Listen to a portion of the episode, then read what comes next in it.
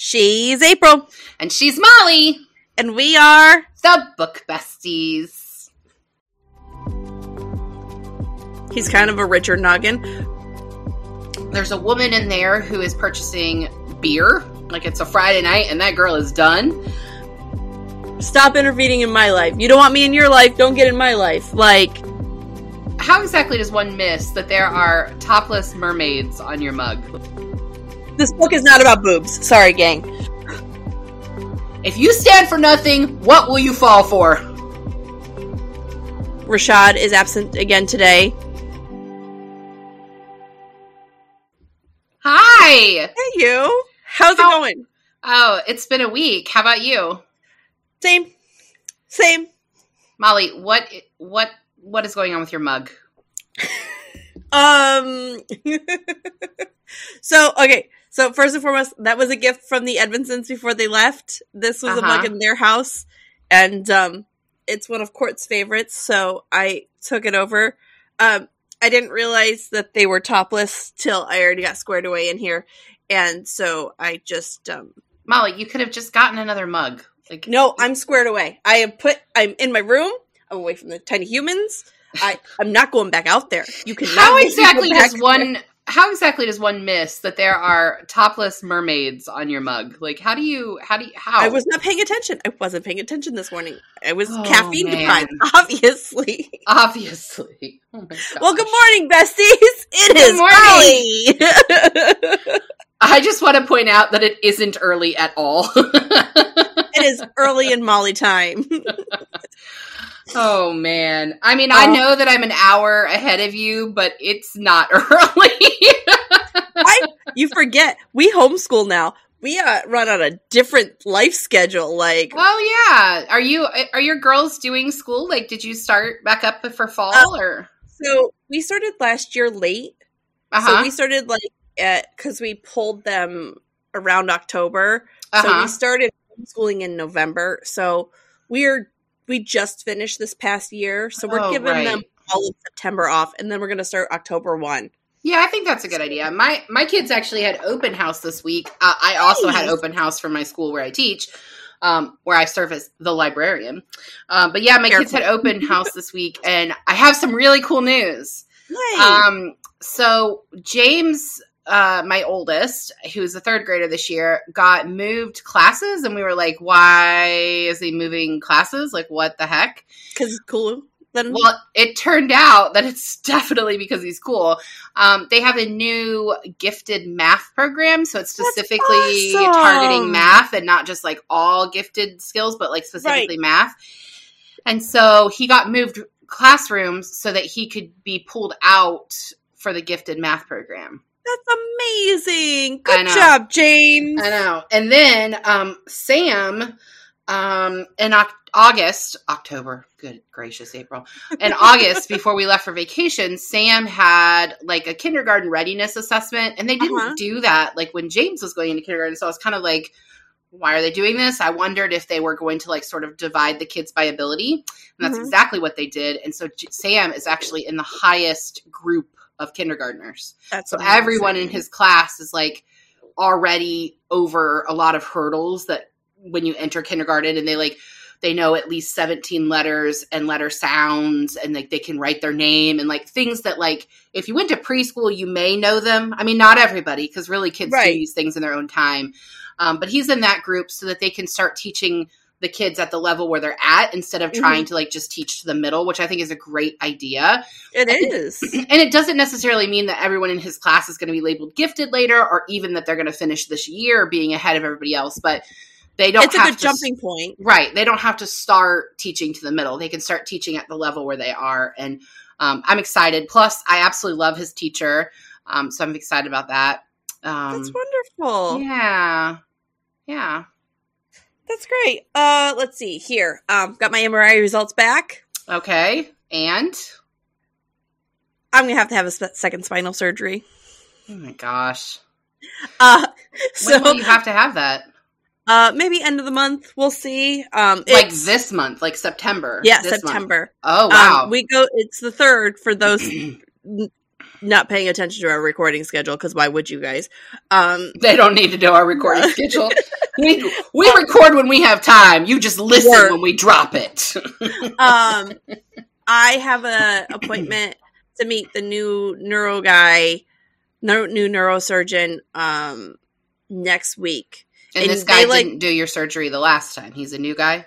Um, yeah, the guy that did it last time, we liked him. He's mm-hmm. kind of a Richard Noggin, and his but his staff is like I don't know what that means.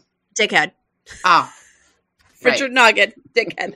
um, he's cocky because he knows what he's like. The, the old surgeon is really cocky because he, he, knows what he's doing and he's good mm-hmm. at what he does. Yeah. But he kind of runs his office like um a middle school free gym, mm-hmm. like the, the if, whatever your job is, you do. Like you don't check in anybody else, and his staff is just not awesome. And he runs his schedule week by week. A neurosurgeon runs his schedule week by week. And when we called to get in with him, they were like, "Uh, this is literally their words. Uh, we don't know his schedule next week. He may or may not be in office. We'll call you." What? I literally have a piece of the cartilage from my spine floating around and pushing on my nerves. Uh, Can we? I can't all, play. Gross. right. And painful. Yeah. We've so, already established that I don't do well with medical things. so, like, no. So we called another neuro office that was suggested to us by my chiropractor, mm-hmm. and we're getting. And she's like, "Yeah, next week, no big." And like, I'm explaining my history, and she goes, You're a baby. How can you have a second spinal surgery before 40? And I was like, Bro, I don't know. Like, you I don't know, but here we are. So, like, can you I slice me open or not? exactly. Yay, Molly. Oh my gosh, Molly, that sounds awful. Well, the good news like is, I mean, the good news is that for all of our besties who are listening every week and following, we're ahead in our filming. So right, there might not scenario, be a disruption, but maybe worst case scenario, I'll be recording from my bed. It's fine. oh my gosh, it'll be adorable. Last year when I had my kidney surgery, um, I had two kidney surgeries last year in uh-huh. August. Um, I was doing Zoom meetings from my bed because I was allowed to work from home, but I still had to fucking work. Health concerns be damned. so I would just like I I bought myself like a little like table to hold my laptop, and I basically just laid down. I, I had like total like going on. I was like, I don't care. We're lucky I'm here. like, oh man. Okay. Oh. All right, so so we should probably get into our uh, book this week. It's a heavy book. Yeah, so reminder to besties who are listening, which by the way, super proud of our following we are gathering here, Molly. Right. We have I am. we have a lot of people following us now. This is exciting. Right. right. Um so we it. we are talking about banned books right now. So we talked about To Kill a Mockingbird was our first banned book. Um, and then we talked about looking for Alaska and um, drama. And during that episode, we talked more about how books become banned. And this right. week, we are talking about this book, All American Boys by Jason Reynolds and Brent- Brendan Kiely. All American Boys. And as you can see, if you're watching on YouTube, this is a winner of the Walter, which is the Walter Dean Myers Award uh, for Outstanding Children's Literature. And Walter Dean Myers, for those of you guys who don't know, a uh, African American uh, children's writer um, and very prolific in the children's world. And if you haven't read a, a, Walter Dean Myers, pick one up; they're fantastic. It also won the Coretta Scott King Award. Um, yeah, it's an honor.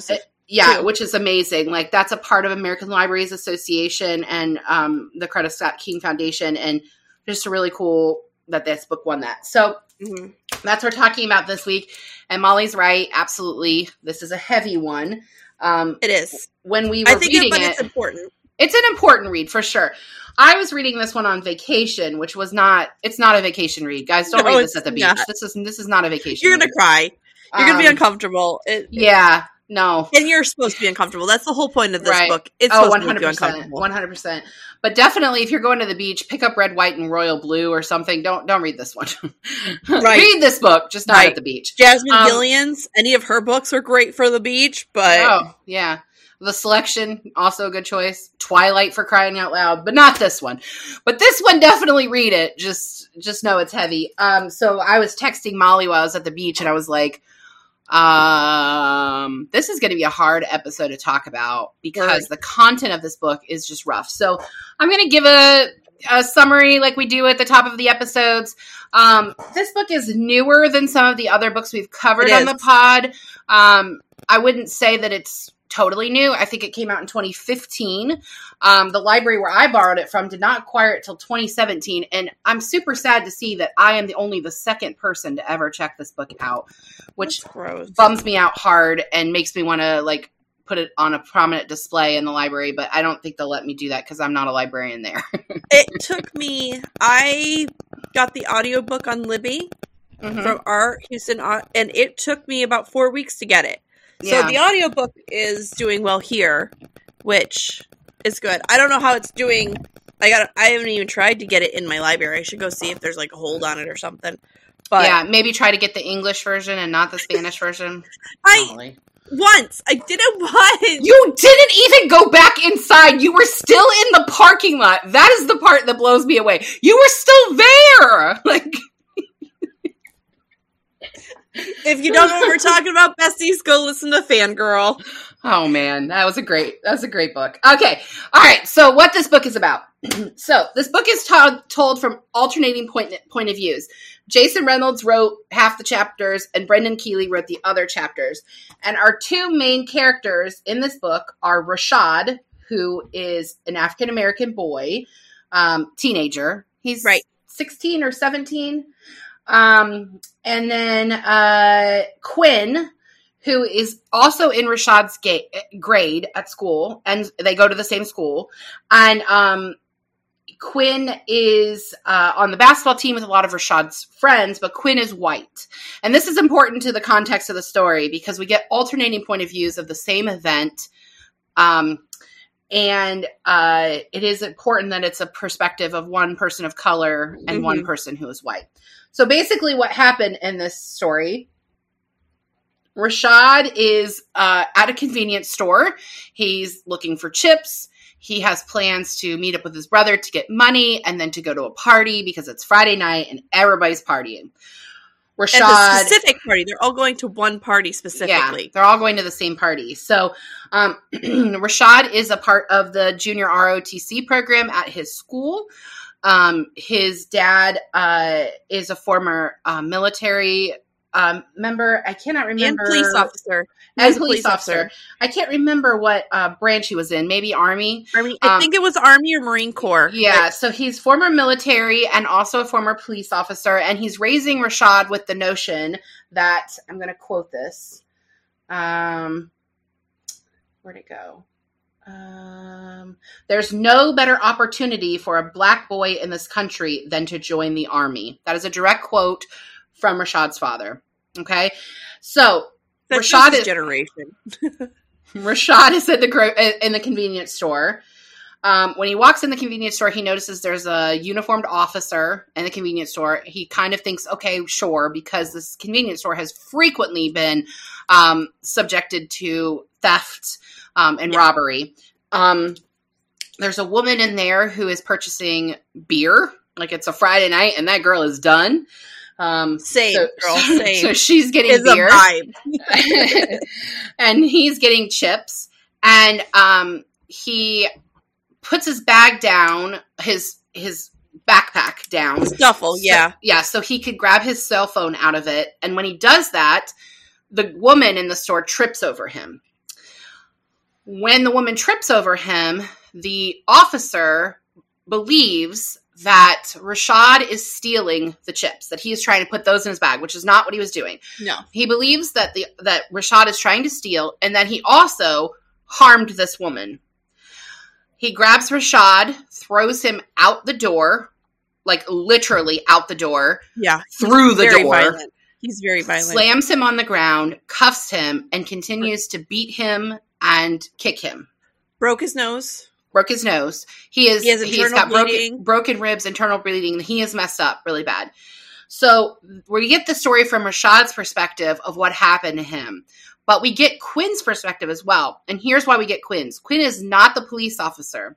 However, he is the best friend of the police officer's younger brother. Additionally, Quinn's father died in Iraq. Nope, Because Afghanistan. Afghanistan. Afghanistan. Um, he died in Afghanistan, and um, our police officer, whose name is Paul. No, is that his name? Yeah, I think it's Paul. Uh, Or is that the brother? uh, yes, no, it is Paul. It's Paul. Yeah. I was trying to remember if it was the brother or if it was the officer. So, um, Paul is the police officer. He um, pretty much became the mentor father figure for Quinn. So Quinn is witnessing this violent act, this event of police brutality, Mhm. um, and he basically pretends like he isn't there. He runs away Right. from it. He doesn't want to admit that he was there. Obviously, He's as what happens in these right obviously as what happens in these sort of situations somebody was there filming and the film goes viral and now the school is basically divided into sides between who believes that Paul was right in doing the right thing and he was just doing his job as an officer and who believes that Rashad is being targeted as a young black youth who was sagging his pants and as uh, Rashad's dad always said, if you look like a thug, you're going to be accused of being a thug. And so that's the story. Um, so, not a fun thing to read. Um, No. Definitely important. Agreed. Um, so, did you have anything to add to the summary, or you want to jump into my questions for you? um, I think it's a good summary. Mhm. Uh, I'm trying to think, look at my notes. So, before we dive into conversation, I want to say Mhm. that the reason this is uncomfortable for us Mhm. is white privilege. And I'm going outright say that. I am a Mhm. white female who never grew up with this struggle. And that's the reason this is uncomfortable for us. And I think that is why this book probably is banned because people uh, of the, the, the white color are uncomfortable by that. And two, it, you know, it, it highlights what's really going on and people aren't ready to have that conversation. Yeah, and I do want to also point out when we're discussing this, just like Molly said, we don't come from the same perspective as No. people of color who um, are experiencing this in their daily lives. And I feel like this book, even though it was written in 2015, is still timely. Um, Very We talked about yes. that with To Kill a Mockingbird. Um, it's still timely because look at what just happened last year with George Floyd. Like this Yeah. is still happening. Yeah. Um, in fact, uh, when Rashad is being beaten, the only thing he keeps thinking is, "Please don't kill me." Right. So we are not coming from that perspective. However, we are going to talk about this because it's an important book. And I do think it's important. And I said this when we were talking about mirrors of kids seeing themselves in books in libraries. Um, I think it's important that we read books that make us uncomfortable so we can talk Agreed. about that uncomfortability. Um, and I think that books are a really great gateway to our country being more unified when it comes to relations with people of different colors and Mhm. races.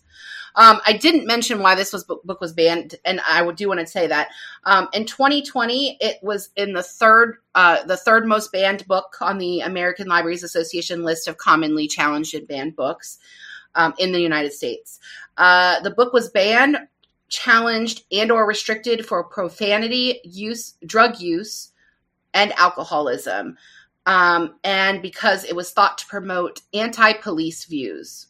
Oh. It contained diversive topics and it can be too much of a sensitive matter right now. And that is a direct quote. So we're talking about in 2020, when the incident with George Floyd happened, this book was challenged because right now this isn't the best book for kids to read. False. False. I'm with you. Oh my gosh. My gosh. False. Okay, let's dive into questions and All we can have a whole conversation. Yeah. So uh, let's talk about uh, the first two chapters of this book. So Rashad is beaten in chapter one, which was Right. shocking to me. Hit right Um, in the face with what yeah. happened. Yeah. Yeah, how did you feel about the decision to jump right into the beating instead of leading up to it? Do you feel like we knew Rashad enough to believe his story at Yes. that point? Yeah, I feel like um the writing gave us a good idea and a good scope of who Rashad was. Mhm. Him talking about who he was at school, who he was at home. He, Mhm. you know, I I knew but before he was even assaulted that he liked to draw, that he was really good at art, that he and was in the ROTC. He had Mhm. very specific feelings about how his parents run their like I feel like I knew who, who he was as a kid. yeah, I, I may not know his social security number and like his favorite color, but I Mhm. feel like I knew who he was as a character yeah. by that I- point. I also think like this is the amount of information that you get about a kid when the, Right. when something like this happens. We don't we we know more about Rashad than we know of the other people who have been victims of police brutality. And I, I want to point out when Quinn starts telling his story, he's going to the same store where Rashad is, and he Right. mentions that he is one of the people that has stolen from that store. Right. But because he's white, He got it's yeah, yeah. right. um. So I actually like the formatting of this, how we went day by day instead of Mhm. chapter numbers. I like yes. that. Oh, that was Um, cool. It was like a little over a week that this happened, right? right, and I- and I feel like it was important because we're, and it's broken down from both point of views, Mhm. and and you can see the timeline, right? Right. and you yeah. can see this running simultaneously. You can see how both boys' days are going. right. They, I think the formatting really helped that. yeah. And I think it's a really great dichotomy of what, like, Rashad's timeline is him in a hospital bed. Yep. Most of what happens in this story happens around Rashad, other than the incident that happens to Rashad. Yeah. Um, and I, I think that's pretty uh, comparable to what happens in these sort of Mhm. situations. Um, either the person is dead and then they can't speak for themselves anymore, Right. or they're hospitalized, or you know whatever. We don't hear of police brutality ending with everyone was fine. Like that's right. not how it- it Because it's not. Because it's not. Because there's always going to be opposition on Right. both sides.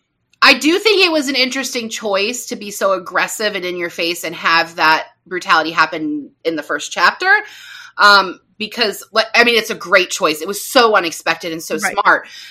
I, I just thought, well, we'll get to know Rashad a little bit better.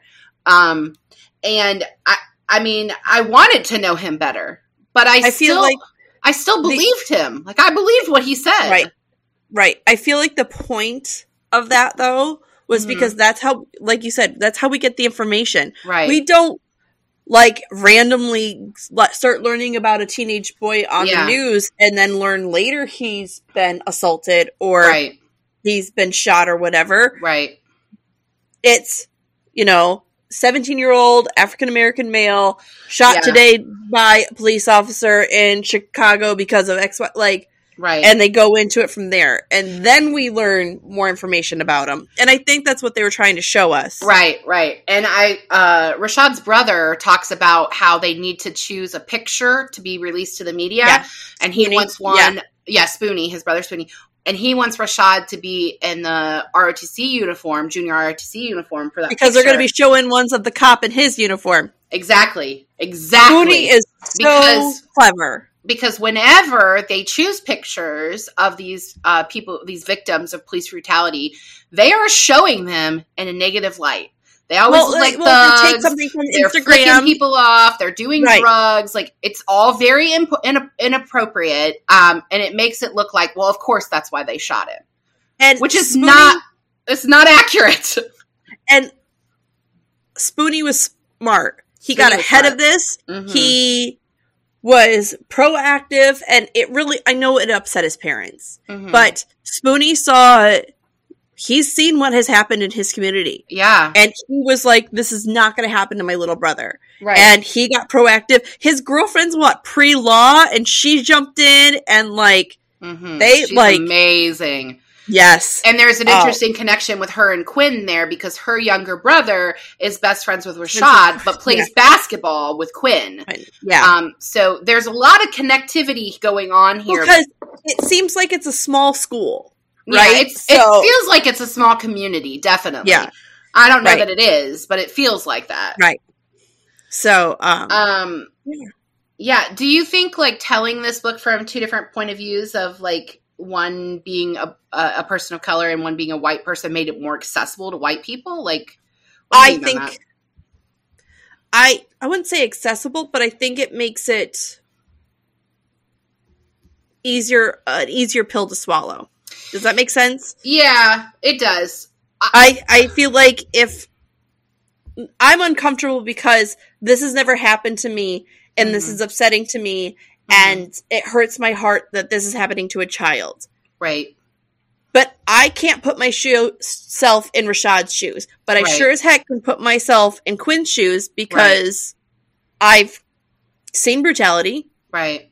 I, I I've seen violence. I've seen cops arrest people and be aggressive, mm-hmm. but I've never been in those shoes. So giving us the point of view of someone that has it's a witness. Right, it's a witness mm-hmm. but also our version of this conversation. It's mm-hmm. not an us versus them thing, but right. like our point of view of being on the other side of the looking glass, right? Mm-hmm.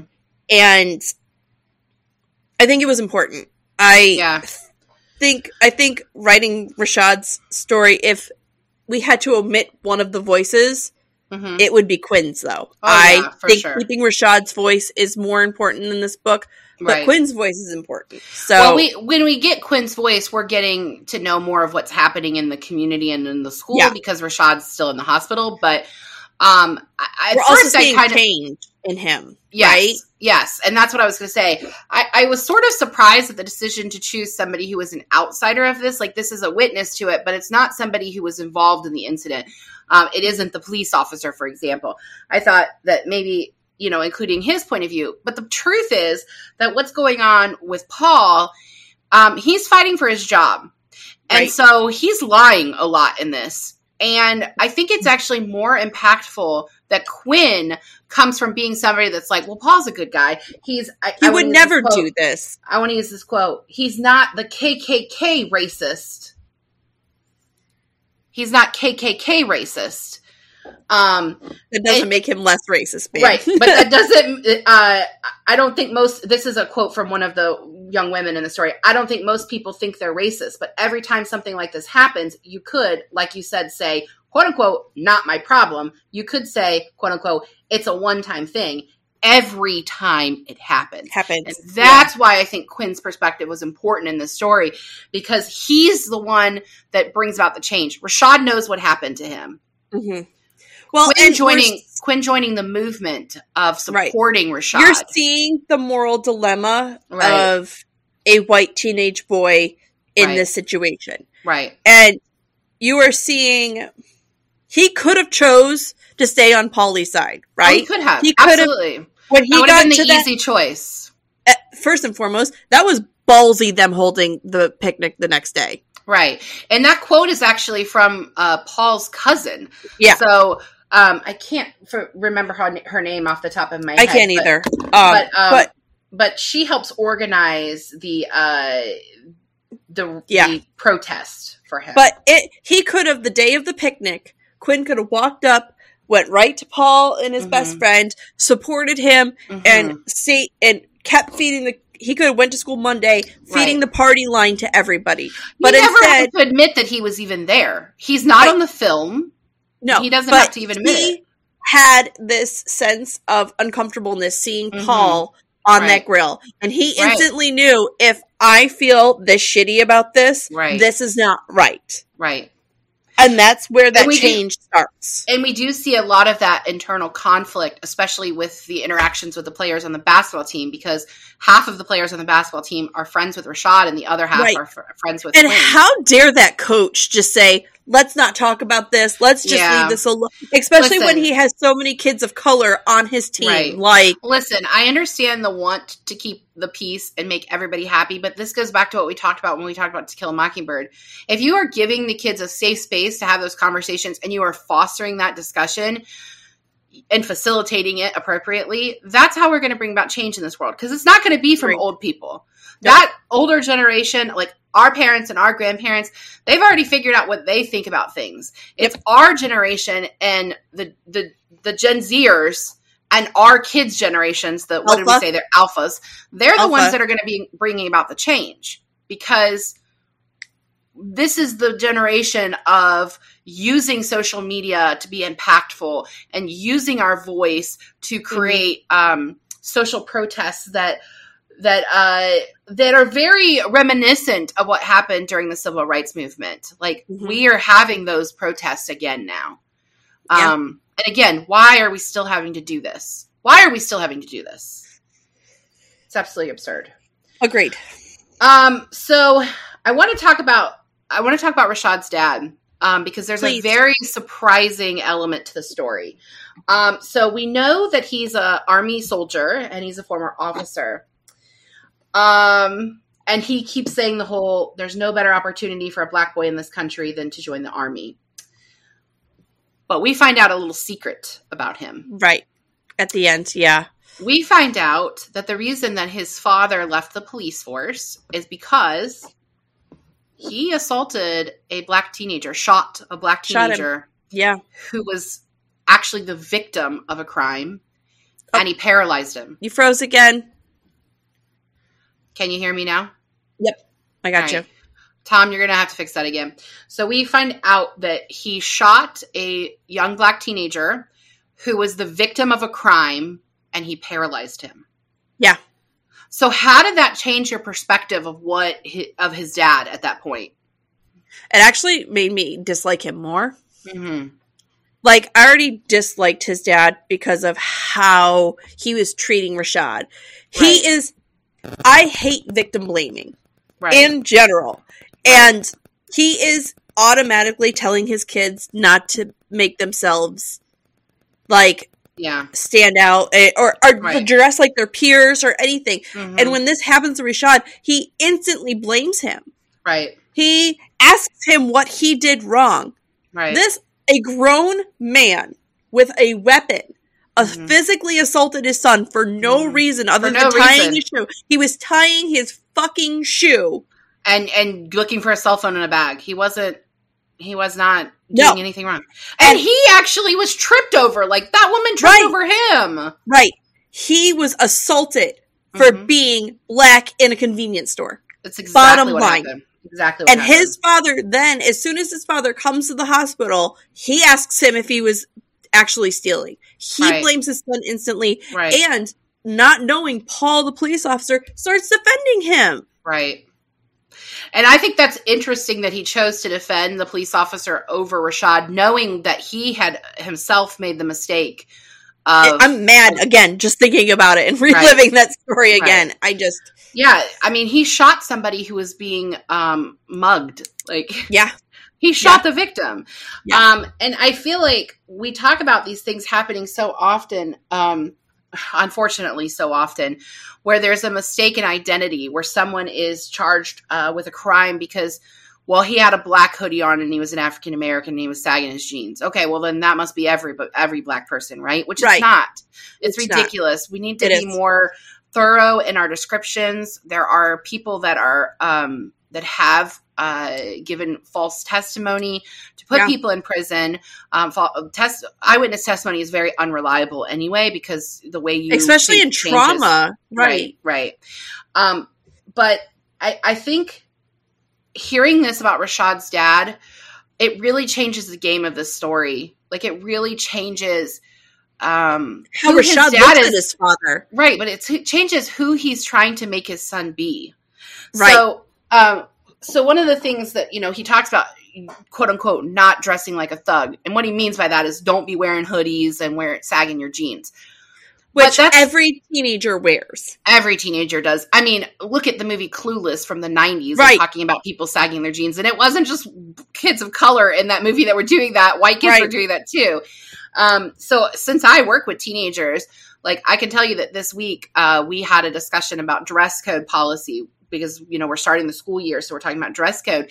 And it came up well what if somebody's sagging their pants well the the rule is they can't show their underwear. So if a kid and i had students that did this in previous schools if a student wears shorts under their under their pants and uh-huh. then underwear under those so they're wearing actual like athletic shorts not yeah. boxers like they, um like basketball shorts? Exactly. And they're sagging their jeans and what you are seeing is their basketball shorts. They are not violating dress code. They're not showing their underwear. But sagging your pants is a cultural thing Right. And if we are targeting people because they sag pants and wear hoodies, we're targeting a large population. We're targeting about half of this country. I mean, let's be honest. Yes.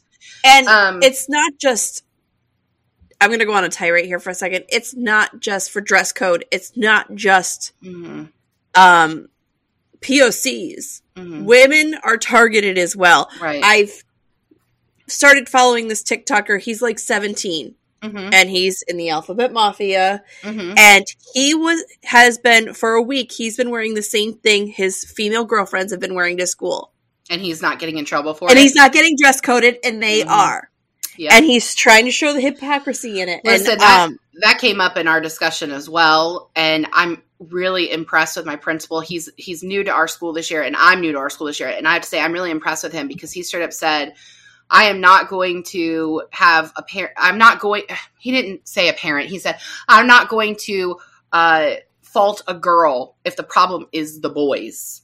And right. well, like, and yes, yes. We, okay. we make tr- dress codes about teenage girls wearing spaghetti straps yeah. because their boobs are out and it's not because their boobs are out it is because it makes the grown men uncomfortable mm-hmm. and if you as a grown if, adult are sexualizing a teenager it is your problem it's your problem not the child's right. and let's not giving children body issues because right. you're uncomfortable.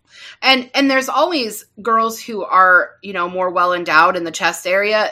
I have difficulty finding clothes that button up properly. That's not my fault. I'm not trying to wear tight clothes. No i'm just busty. I'm right. sorry. I started having large i was a d by ninth grade. That was not fun. Right god right. bless you by the way thank you so moving on so yeah so this i mean it's not about boobs sorry right, gang. no but I want to just say that in the case where you're blaming them, well, they shouldn't have dressed like that, but you're making the argument that, well, uh, if you're making that argument, then you're using that argument also for when people are raped, for example. Right. She she was asking for it. Yeah, he was asking for it because he was dressed that way. That is Don't not okay. Get, do not um, do that. That's so, okay. I was in service. We all know this. This has been a thing. Mm-hmm. We have been told part of military sexual assault training like is we are told if we are to go out in town to take a fem- a male shipmate with us because mm-hmm. if something happens it's our own fault because we didn't go with a man. I wish I was joking. Oh my gosh. That's pathetic. I was and, joking. And then, I, I then, wish I was joking. And then what bothers me about that even more is that most of the assaults that happen within military are between yep members. Yep. And um not you being assaulted while you're nope. on uh, in port. Nope. Um if you see a male coworker alone in a room, don't go in that room. I've mm-hmm. seen that in there. Um it's just i'm sure i'm hoping it has changed since i have exited the service mm-hmm. but i'm sure it hasn't changed that much. I just and, feel like we need to stop trying to teach girls how to protect themselves from men and start teaching men men not to assault women? That'd be not great. to assault Thanks. women. That'd be fantastic. i'm really trying with my boys. We are working on raising men and not boys. So well and and and i also have white children. So my perspective with having boys is different because there are so many cases in this country that kid uh I cannot think of his name, but he raped a woman and he basically got out in a few weeks. That Brock kid? Yeah, that Brock kid. And the the judge said, "Well, this will ruin his life." But someone else who, No shit, Sherlock. He ruined well, her life. He ruined her life. Um, and then there was a, a, a college student who was a black a young black man who had a similar charge, but was actually, I mean, it looked like he was probably innocent, and he got the book thrown at him. Like, thrown at him. Actually, no, he was not ac- accused of rape. He was like accused of stealing, like, I don't know, bags of chips or something. It was like something ridiculous. But like the dichotomy of those punishments was ridiculous. It is. Um, and, and it is. And I know that I am raising boys who are white and they're men. And so they come from a place of privilege Feminist by proxy. I've been telling this to Matthew Biggs since we got pregnant with yeah. Piper and we found it was a girl. I was like, your job now is to be a feminist by proxy. Yeah. Yes. And I go, I'm not asking you to have all the rights of fe- like ideals of feminists. Mm-hmm. I know feminism can be hardcore for some people, but right. your job is to be an example in the world because right. our girls are going to look at you and say, "This is our what men are." Right? How are you going to act towards fem- other females? Right. How do you and, talk and, about them? Unfortunately, we both have men in our lives. Like we have husbands who are good men in a storm, and they are good at, at instilling in their children values um, like that. Like your husband is great at doing that with the girls, and my husband is great at doing that with the girl boys, dad, so, which is yeah. hilarious since Piper's the first girl in eight generations born into that family. I think that's hilarious. I, I mean, I knew I was going to have boys because the, the Watkins family runs deep with boys, so I that, that is one of five boys. Like, yeah, Tom's one of four. Tom's one yeah. of four boys. So okay, and, back to All American so, Boys. All right, so not our boys. I want to talk about the title All American Boys. So it comes up several times that Quinn is an All American boy. Um, and then we talk, and that his father was an All American boy. And then we talk about this title actually maybe refers more to Rashad. So, what do you right. think of when you think of the term All American boy? I think of the 1950s Boy Scout. Yeah. I think know? of the first astronauts, actually. Right. and and obviously that image draws a white male, mm-hmm. right? Because clean of clean cut. But if we're being honest, Rashad is having a more authentic American boy life. Mm-hmm. Rashad's story, sadly, is what is happening more frequently.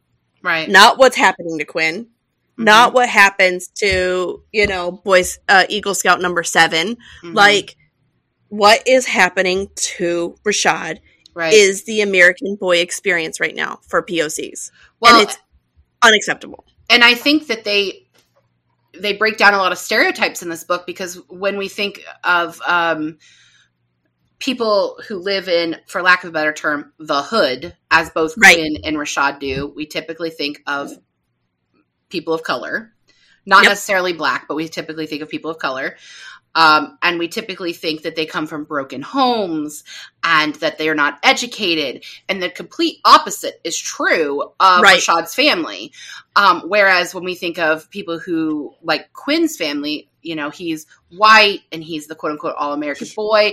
His um, dad's dead. His like... dad's dead. Like they're not a broken family because of choice. Like his dad's dead, but right. um, his mom isn't well educated. She doesn't have. She leaves him alone job. constantly. They're alone. He's basically raising his younger brother. Right. So that dichotomy is broke. That uh, that um, stereotype is broken down of what we actually yeah. think of, and I absolutely love that. Rashad Spoonie, his bro- Rashad's brother Spoonie, Spoonie, being a being an educated man, uh, having a great job and being and, and being engaged or dating uh, a future lawyer. Yeah, um, like I just think that there's just such a great breakdown of stereotypes in this book. It was smart, um, but I will say it's not my favorite book on this topic.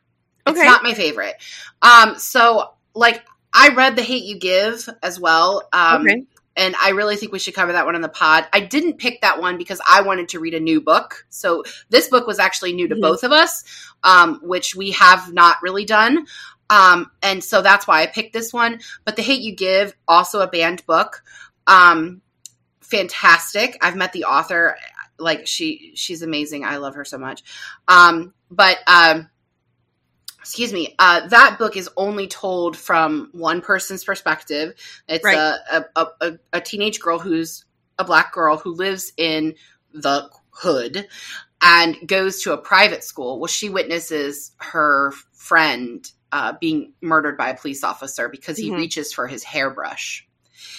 And um, like we definitely need to cover that one on the pod, but that one is my is my favorite of this like genre that I've Yeah. read, and I think it's because you still get the dichotomy and you see her change. Like she witnesses this murder, but she goes to a school that's almost predominantly white. Like she's one of three kids in that school that's black, and the other one one of them is her brother. which is very common. right, right. And I think that um, I I liked the writing better in that one. I, Mhm. I I've read Jason Reynolds before, and I do like Jason Reynolds. I don't know if it was Brendan Kiely that was bothering me. I don't know. It just wasn't my favorite book of this genre. Is this is this his first book though?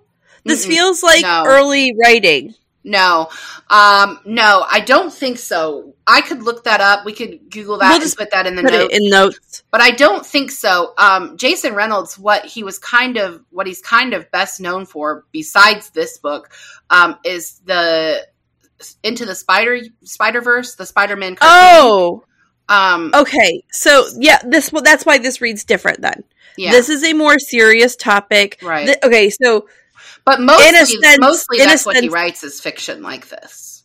so in a sense, this is his first novel. It's just his first novel in this kind of realm, right? No, I mean, if he's mo- writing mo- Spider Verse stuff, well, most of what he writes is like All American Comics? Boys. oh, No, okay, it's like All American Boys, but okay. I- don't think it's his first one. I would have to look it up. But just looking at like the author note on the back flap, no, it's Yeah. definitely not. He was awarded the um, 2015 Coretta Scott King John Steptoe Award for New Talent for his debut novel When I Was the Greatest. Okay. So this isn't the first. Even though this came out in 2015, he would have already won an award in 2015. So that means that his book had to be at least out for a year, probably two. Um, so not his first. Maybe it's just their um I'm not sure they wrote well together. I, right. I their think it's just their it's the, it's just the writing styles that aren't matching up for us. and I preferred the chapters that were about from per, for, from Rashad's perspective. Like I felt like Quinn was like whiny and I don't know. He got I feel. I don't know Quinn. I don't know. I was hoping his chapters would be over quickly. Yeah. Um, but Quinn definitely has some PTSD. Like Mhm. in this book, you Right. see that Saturday when he's at the pizza place and the cops Mhm. show up and he starts panicking. right. Like right. that boy needs therapy. He's obviously going to need therapy. Right. Right. I mean, probably already needed therapy. He lost his dad. right. Like, This just kicked it all off. like he's he's not in a good place. All right, so uh, the next thing I want to talk about um, the discussion on battle battle royal, which is the first chapter of the book Invisible Man. Um, so this is a discussion that's happening in an English class, and the reason I want to talk Oh, about Miss this is- Tracy. yeah, Miss Tracy. The reason I want to talk about this is because of what we talked about with To Kill a Mockingbird. Um, they they have a discussion that she's not allowed to talk about this with them anymore because it will cause uphe- continuous upheaval of what is happening. Right. Rashad Um, is absent again today. Right. Yes, that's, that's exactly it. The quote is Rashad is absent again today. It's been spray painted all around town. Um, people are starting It's a to wear it on- hashtag on Instagram. people are wearing it on shirts. Like Rashad is absent today is a is a big deal. Um, so I just want to say that the realization of um, this is why we need books like this. This is why we need to not ban books like this Right. because you're hiding you're hiding what is already happening in plain sight. Right. They're seeing it. Mhm. It's not like these kids aren't seeing it. Right. And having a book like them, first and foremost, Miss Tracy crying felt like a Mhm. very real moment. right, I agree. It felt very real because she couldn't do anything, but it was Right. very apparent those kids could. Right. And her tears, one, were because she's obviously heartbroken about Rashad, right. but, and two, she's seeing that she is help raising and creating these children who are thoughtful and realize that they can change the world and all these Mhm. things and it's just it's got to be overwhelming. I mean, I don't teach kids, but the impact a teacher can have on on someone's life is astounding. And I don't just yeah. mean that in a positive way. There are teachers who are impacting kids negatively. Agreed. Um, I hope I'm I hope and pray I've never been one of those teachers and that I am never one of those teachers that impact yeah. a kid negatively because like I as a teacher I believe we pour love and joy into our students. We are mm-hmm. our job is to help them hear a positive message and uh, to know that that there is worth in them, especially when a lot of them have negative voices in their own heads. Right. Um, and so I hope I'm never one of those per- one of those teachers, but um, we can have an impact. We can have an impact either way. Yes. And I get the idea that Rashad was respected at school by his teachers. He yeah. doesn't seem to have been a troublemaker. No. Um, he seems to have been a good kid. We know he's an artist. He doesn't seem to get in trouble. He kind of follows whatever his he was in ROTC. He yeah. like yeah, I, I do think it's a little. Uh, I think it's worth talking about his ROTC um, officer or teacher. I'm not really sure what they call them. His the commanding leader. officer, I think. Yeah, his he PO. sends him. He sends him basically like their creed as junior ROTC. Yeah. Um, Rashad's not sure what to do with that because he's not sure if he's accusing him of not being those things or if he's saying, "I saying, see that you are these things." I, I, I think it's the latter. I think he's saying, "I have your back. I mm-hmm. understand." we are here for you, right? Yeah. Because he, I think he knows Rashad. Right. Right? Because what they're sophomores in high school or juniors. juniors. I think they're juniors or seniors because so he's been in there recruiters right. Coming. So so I mean he obviously knows who Rashad is by this point. He's had him for several years. Yeah. I I think it's just a comment on him saying, "I'm here for you." Mm-hmm.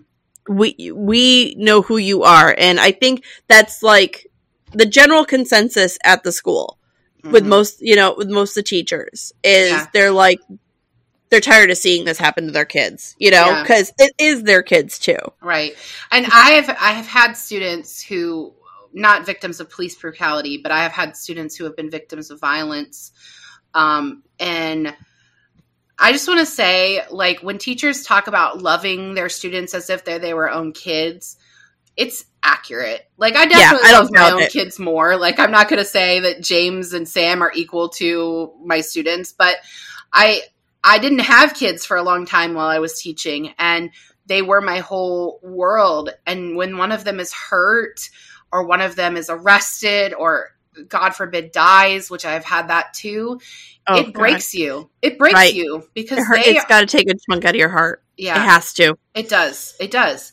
Um so sorry. Back to the question, which was I completely lost my train of thought. uh, what you thought about um, the discussion with Miss Tracy's class in Battle Royal?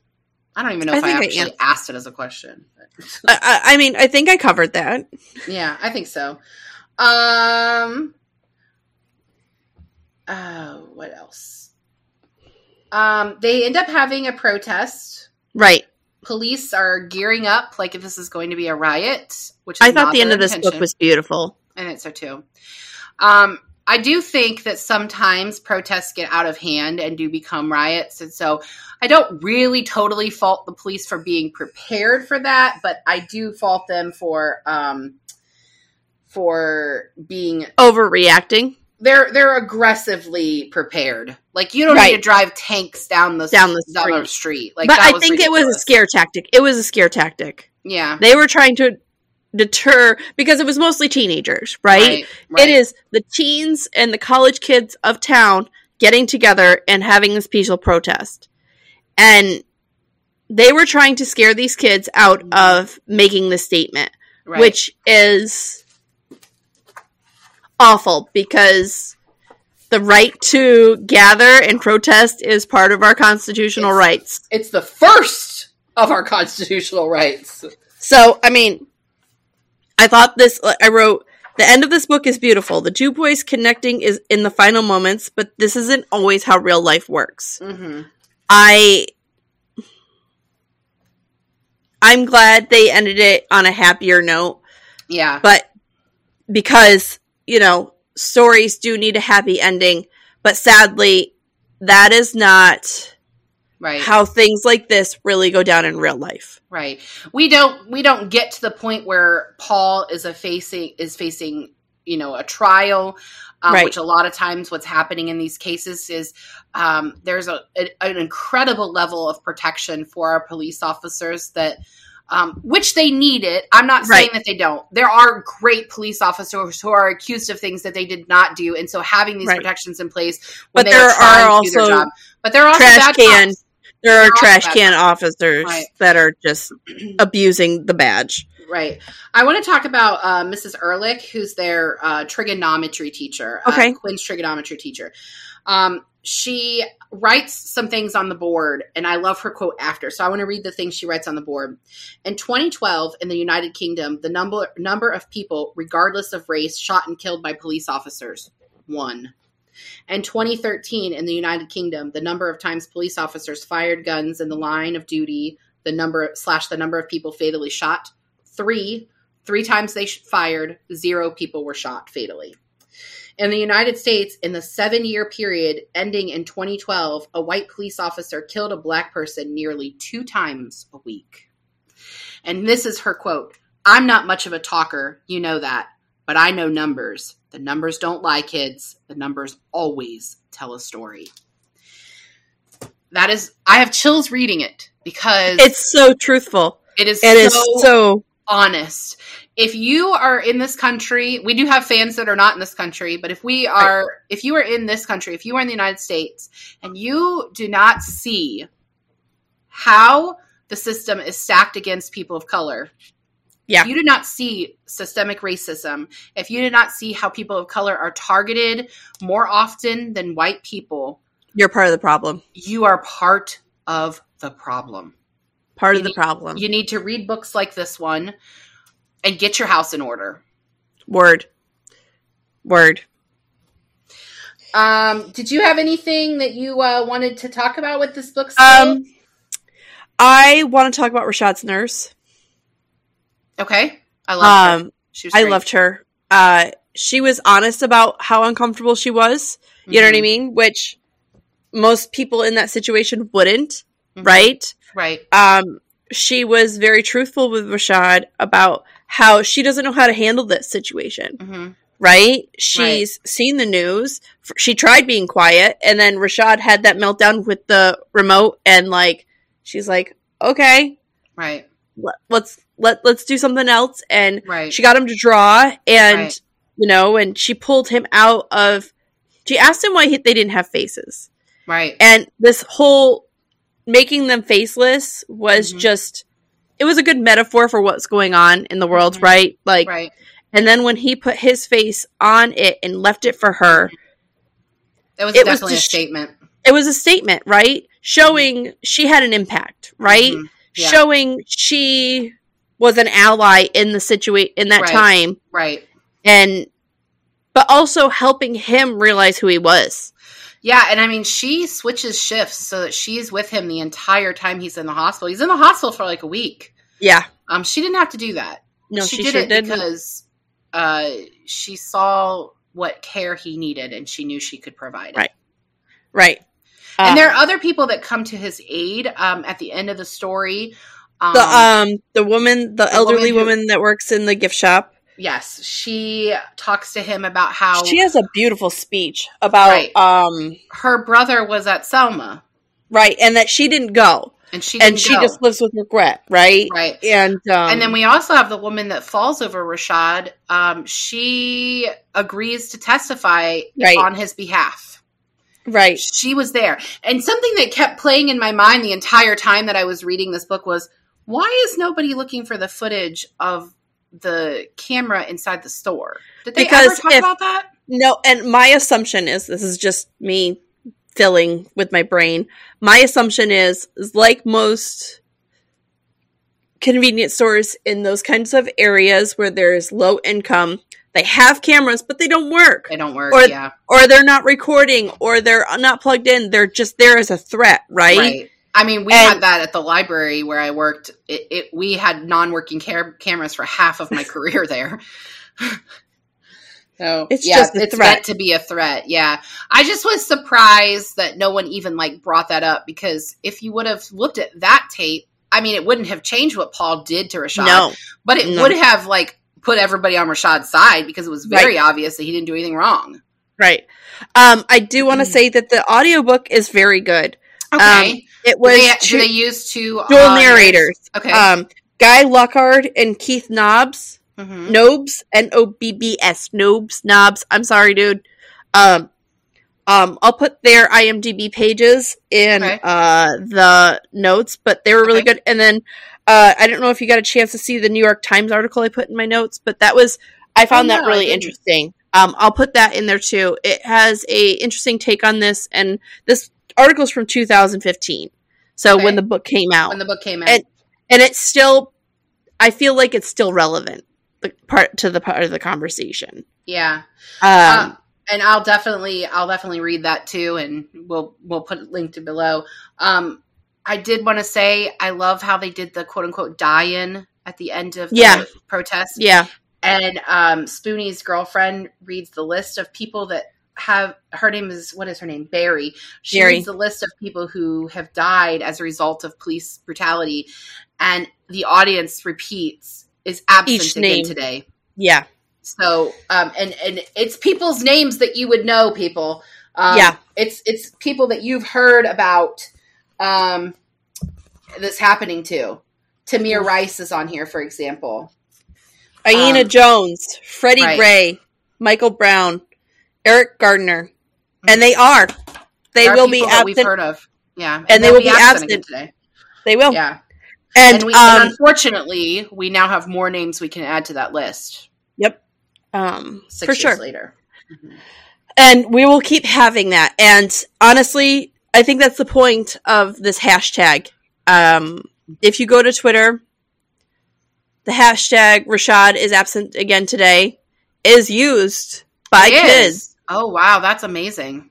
um but i think other than highlighting br- police brutality and the life of a poc I think books like this are helping our kids become political in a Mhm. healthy way. Right. Learning that you can protest, learning you're allowed to have an opinion Right. even as a teenager because I was told to sit down and shut up when I saw the news back then well, and, I, and I think, even when I had opinions. And I think on both sides of the aisle, we have adults who don't want kids to realize that they have a voice, and that is very unfortunate. Um, and Yes. speaking from the right side of the aisle where I sit, I know we've talked about this before that we're on opposite sides of the aisle. Wh- where I sit, if you are a Republican and you are saying we don't want kids to read books like this because we don't want them to, you know, You're muting them. you need them to want to protest like this is this is not okay to allow this to still continue to happen and you want future leaders of your party on both sides of the aisle to be people who stand for something Right. like Right. burr if you stand for nothing what will you what fall will you for stand for? Right. Uh, Right. So I, I just watched hamilton again so we got to throw that in there. I mean, it's true though. Like when the election was going on, hmm we watched uh all the debates with the kids. Right. And then we watched sorry i have something in my eye. We watched Okay. the commentary um from when it was live from the channel we were watching it on. But then we went later to youtube and watched other channels commentary so the girls saw the different variations of the spectrum hmm and then we went to NPR, where there's always a like median, for the most part. I do not agree with that. I do not agree with that. NPR is left leaning. For the most part, yes, but No. there are. T- Yeah, I would say I would say the most neutral you could get is the BBC because they're not involved Right. in our politics. but my kids formed an opinion based off of the way the humans were talking, not the people behind the microphones. They were ju- making judgments, their own personal judgments, based off of the people behind the podium, not the people recording. And And shouldn't that be our goal for our children? Right. right, Shouldn't that is be our to goal? let them form an opinion. Right. Let them form an opinion. Now, it doesn't have to be your opinion. I I I personally grew up in a family that of Democrats. And when I went to register to vote and my grandmother, I think she was joking. So my grandmother told me that she would disown me if I registered as a Republican because I come from a family of blue collar workers, which and union workers, which means that I have to be a Democrat. And I told her, I love you, Grandma, and I hope you'll still love me, which of course she did. I was her favorite person. Like, of course Right. I was. She was my best friend. But I said, you know, I believe in smaller government. And that's really what it comes down to for me. I believe in smaller government. And I've said this before I'm registered as a Republican, but I'm more of a libertarian because I truly believe do what you want and just leave me out of it. Like, leave the government out of it, leave me out of it. I don't care. Word. Do what you want. Word. Just stop intervening in my life. Right. Right. You stop intervening in my life. You don't want me in your life. Don't get in my life. Like, right right exactly um and so i do think we should on both sides of the aisle encourage our kids to be thinkers for themselves and that's why books Um, like this are important. and this is why books like this are important And that's why we And- need to stop banning fucking books. We need to Let 'em stop banning read. and in the to kill a mockingbird episode we talked about how you could present two books um that would give the same like this would be a great unit doing to Yes. kill a mockingbird and all american boys together or to kill a mockingbird and the hate you give i think you'd get more flack from parents about the hate you give because there's a lot more cursing in it like it is definitely more grungy um Yeah. where this one isn't as grungy But- um I feel like the violence in this is pretty intense. That but it only happens to that one scene and Right. uh the hate you give has violence throughout the whole thing Gotcha. It's- the whole thing has violence in it um i love that book like i said it's it's definitely a favorite of mine um but uh i think that this one would make a good uh unit um a comparison contrast unit and you could talk about about what it means you know on both sides of the uh not political spectrum but i mean you know the dichotomy between being a person of Right. color and being a person who's white um Right. so um anything else you want to add molly No. This episode was a downer, but I mean, it has to I- be. I, I actually think though even though we don't have like the witty banter that we sometimes have like i feel like this episode was important Uh, agreed, Um, 100%. And, and, um, uh, guys, and- we will get back to our normal stuff, but this stuff is important too. maybe we should just not let april pick books anymore No, this was important, April, and I loved the. I I am glad I read this book. I am glad this was on the list, and I Mhm. want everyone to read it. And I think you need to read it with your teens and your tweens. yeah and i it is think an it would be a good one for i think it'd be a good one for you to add into your curriculum with piper this year Um, I actually am gonna give it to her after we're done with um our body and Yeah. covering that shit. So So next week we are reading another kind of a downer of a book. We are reading 13 Reasons, reasons Why, why by Jay Asher. this is a Uh, more pop culture book, though. Yeah, so uh, we often cover books that have been made into film or TV, and All American Boys is not one of those. But this one was made into a Netflix series. I have a lot of feelings on the Netflix series. Same. Um, but uh, 13 Reasons Why will be next week with Jay Asher by Jay Asher. Um, and uh, that will that will be is that our last banned banned book? It is, and then we go right into Frankenstein. Yeah, so we'll wrap up Banned Books Week next week, our Banned Books Month next week, and then we will jump into our spooky reads, which Molly will host. And our first one is Frankenstein, um, which obviously horror classic. So definitely, is. definitely Mary get Shelley. that read. Um, all right, so Molly, I love you. I love you. Thanks for Besties, joining I us, love you besties. guys. Yes, thanks for sticking with us. Um, we I've really enjoyed the feedback we're getting, so please keep Yeah. that coming. Oh, Um, also, uh, I think we're gonna do two episodes for Harry Potter Gang. I am about halfway through the Half Blood Prince. I think this is probably one of the worst. Like it's got to I I hope it picks up at some point. Man, this book is awful. um it's still not as bad as the first one, but oh Nope. my gosh. oh, April, I love you, besties. Don't forget to like, subscribe, and share. All the things. Do the things. We'll see you guys next week. Yes. All right. Bye. Bye. Thank you for joining us on Book Besties. Don't forget to like and subscribe. The views discussed here are those of Molly and April, not those of anyone else. Today's book was All American Boys by Jason Reynolds and Brendan Kiely. Your book besties are Molly Biggs and April Watkins. Editing by Thomas Watkins. And music is Sweet Sweet Sleep Sweetly by Prigida. Don't forget to follow Book Besties on Facebook, Instagram, Twitter, and YouTube. If you would like to contact the Book Besties, please email us at bookbestiespod at gmail.com.